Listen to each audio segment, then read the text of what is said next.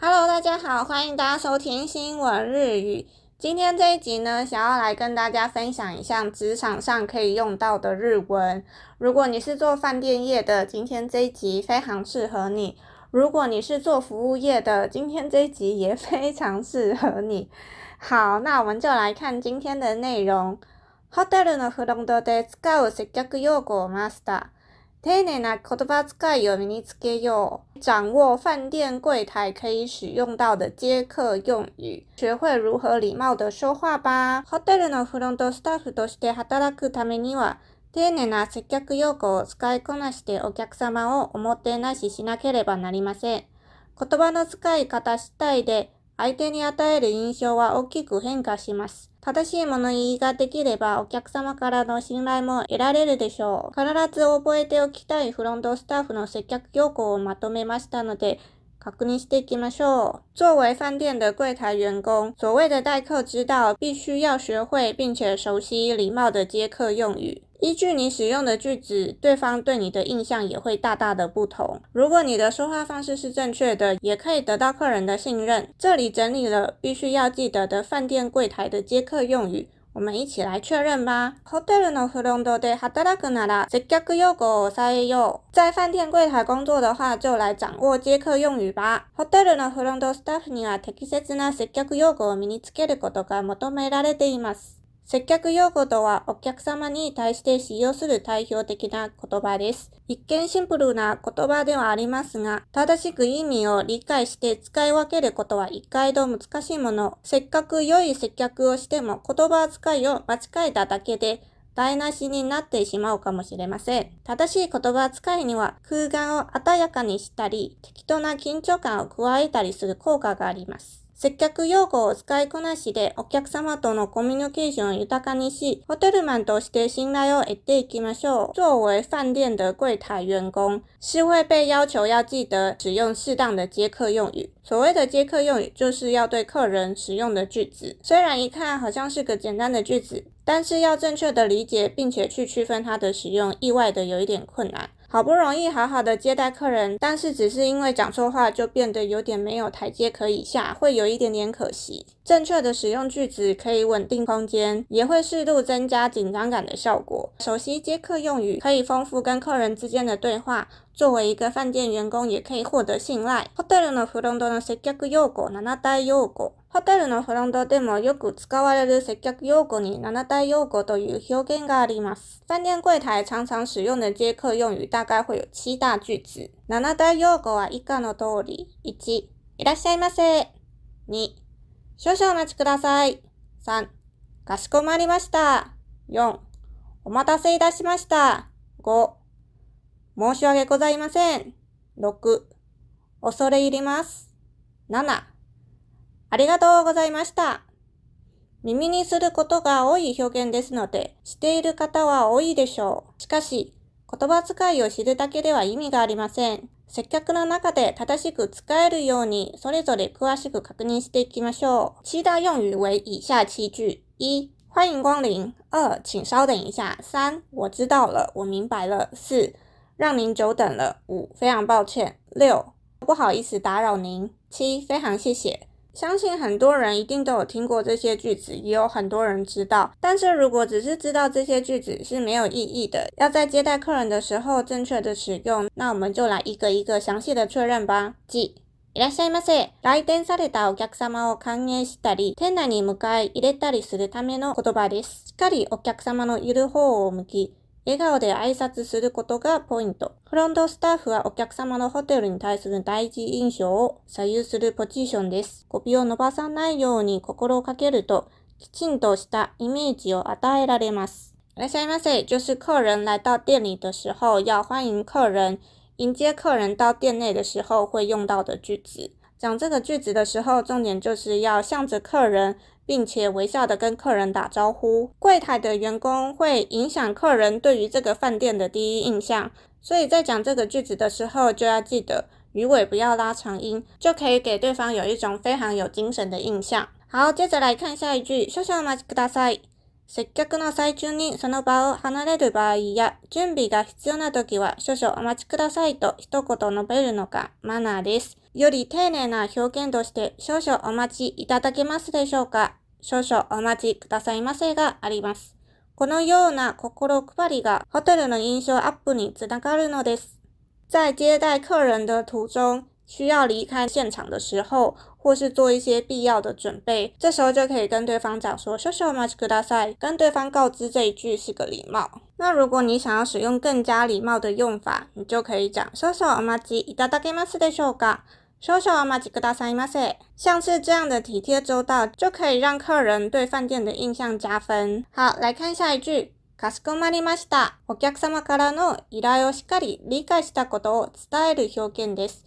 注文や要望に対して承諾の気持ちを示す場合は、わかりましたや、了解しましたではなく、かしこまりましたを使いましょう。这句话可以传达已经确切理解客人要求的表现。对于订单或者是需求要给予承诺时，わかりました或者是了解しました，比起这些句子，你更应该使用かしこまりました。好，来看下一句。お待たせいたしました。お客様をお待たせした後には、必ず お待たせいたしました。大変お待たせいたしましたと述べましょう。短時間であったとしても、時間をとって申し訳ないという気持ちと、待ってもらったことに対する感謝の気持ちを表してください。お客様とのトラブルを避けるために必要な一言でもあります。让客人等待之后，一定要跟对方说、お待たせいたしました。大変お待たせいたしました。就算是非常短的时间，也要表现出我占到你的时间，非常抱歉的心情，以及你愿意等我，我非常感谢的心情。这样子你就可以避免跟客人产生不愉快。好，接着来看下一句。申し訳ございません。迷惑をかけたり、ミスをしたりした場合は、申し訳ございませんが適切です。表情や声のトーンに気持ちを込めることで、お客様の不機嫌をより緩和できるかもしれません。必要以上に言ってしまうと、かえってイライラさせてしまうことがあるので、適当に使うようにしてくださいね。如果你造成对方的困扰，或者是有表现失误的地方，这时候就可以讲申し訳ございません，是非常适合的。讲这句话的时候，就要配上你的表情以及声音的音调，表现出我非常抱歉的这种心情，说不定就可以缓和客人不开心的感觉。但是要注意的是，这句话要使用恰当。如果你讲的太多的话，很有可能就会激怒客人，所以要适当的使用。接着来看下一句。恐れ入ります。恐れ入りますは2種類の使い方ができる言葉です。一つ目は感謝を伝える言葉として使います。 教職という意味も込めて、ありがとうございますの代わりに使われているようです。二つ目は頼み事をする場合、クッション言葉として相手の身長を害さないよう恐れ入りますがと初めに述べます。恐れ入ります有两种使用方式。第一个的话是会被当做感谢的句子来使用，它有一点谦虚的意思。有时候也会被当做ありがとうございます的替代句子来使用。第二个就是在提出要求的时候。可以当做缓冲的句子来使用。为了不要伤害到对方的心情，通常会在开头的时候就会讲这句。好，接着来看下一句。ありがとうございました。接客業の基本は感謝の気持ちです。お客様が注文してくれた時や、お店から出る時など、様々な場面で使います。日常会話ではすみませんと言ってしまうような、お客様からの配慮があった場合にも、ありがとうございましたと伝えましょう。人によるかもしれませんが、お客様も謝罪より感謝の言葉をもらった方が気持ちよく過ごせるのではないでしょうか。做服务业的基本就是要有感谢的心情。当客人在点餐的时候，或是要离开店里的时候，各式各样的场合都可以使用。像是日常对话常常会讲到すみません。客人表示关心的时候，你也可以回复他一句ありがとうございました。虽然很有可能是因人而异，但是比起道歉，客人收到感激的回应可能会更令人愉快。好，接着来看下一个。段落。ホテルのフロントの接客用語。 よく使うクッション言葉。饭店柜台的接客用语，常常使用的缓冲句子表现。ホテルで快適に、そしてマナー、よく過ごしてもらうためにも、常に柔らかい言葉を意識して接客することが大切です。ホテルのフロントの接客用語として、実用性のあるクッション言葉を紹介します。お客様にお願いするときと断るときに分けて、それぞれ見ていきましょう。让客人在饭店感受到舒服，并且服务人员都是很有礼貌，要常常意识到使用柔软的句子去接待客人是非常重要的。接下来要来介绍饭店柜台的接客用语，实用性非常高的缓冲用语。那会分成要向客人请求的时候以及拒绝的时候，我们就一起来看。お願いするとき、お客様に何か頼まなくてはいけない場合は、提案するときなどに使うクッション言葉です。 必须要跟客人请求或者是提案的时候，可以使用到的缓冲用语有以下几句：恐れ入りますが、お手数ですが、よろしければ、差し支えなければ、申し訳ございませんが、たった一言付け加えるだけで、お願いに対して心よく受け入れてくれる方が多くなるでしょう。ホテルフロントはお客様第一に考え行動しますが、だからといって好き勝手利用してもらって良いわけではありません。お客様とスタッフ、双方にとって心地よい時間となるように、ルールやマナーをきちんと伝えることがフロントスタッフの役目です。只要添加一句话，应该会有很多人愿意接受你的请求。虽然饭店的员工会以客人的考量为第一优先，但是这并不代表你可以随心所欲的使用这些句子。为了让客人以及员工彼此都可以舒服的度过，传达规则以及礼貌是饭店柜台的责任。刚刚是有需求的时候可以跟客人讲的缓冲用语，如果要拒绝的时候可以用哪些句子呢？断るとき、気持ちに答えられず。 残念な思い書かせてしまうといった時に使います。无法回应对方的心情，让对方感受到遗憾的时候可以使用。会有两句话。恐縮ですが、ご希望、またご期待に添えず、大変申し訳ございませんが、接客をこなしていく中で、どうしてもお客様の要望に応えられないという場面に出くわすこともあるでしょう。きっぱりと断りづらいという時に、できるだけ柔らけて伝えられるクッション言葉です。前の項目で触れていますが、ただ言葉を述べるだけでなく、気持ちを込めて伝えることを意識しましょう。在接待客人的时候，难免会遇到无法满足客人要求的情况。没办法直接的拒绝，这时候就可以使用缓冲用语来让情况稍微变得缓和一点。像是刚刚之前有提到的，不是单单只有说出文字，你必须要用心表达。好，接着的话来看下一个段落。ホテルのフロントの接客用語、間違いやすい表現。饭店柜台容易出现错误的接客用语。接客用語として使われている言葉の中には、誤った使い方をされている用語があります。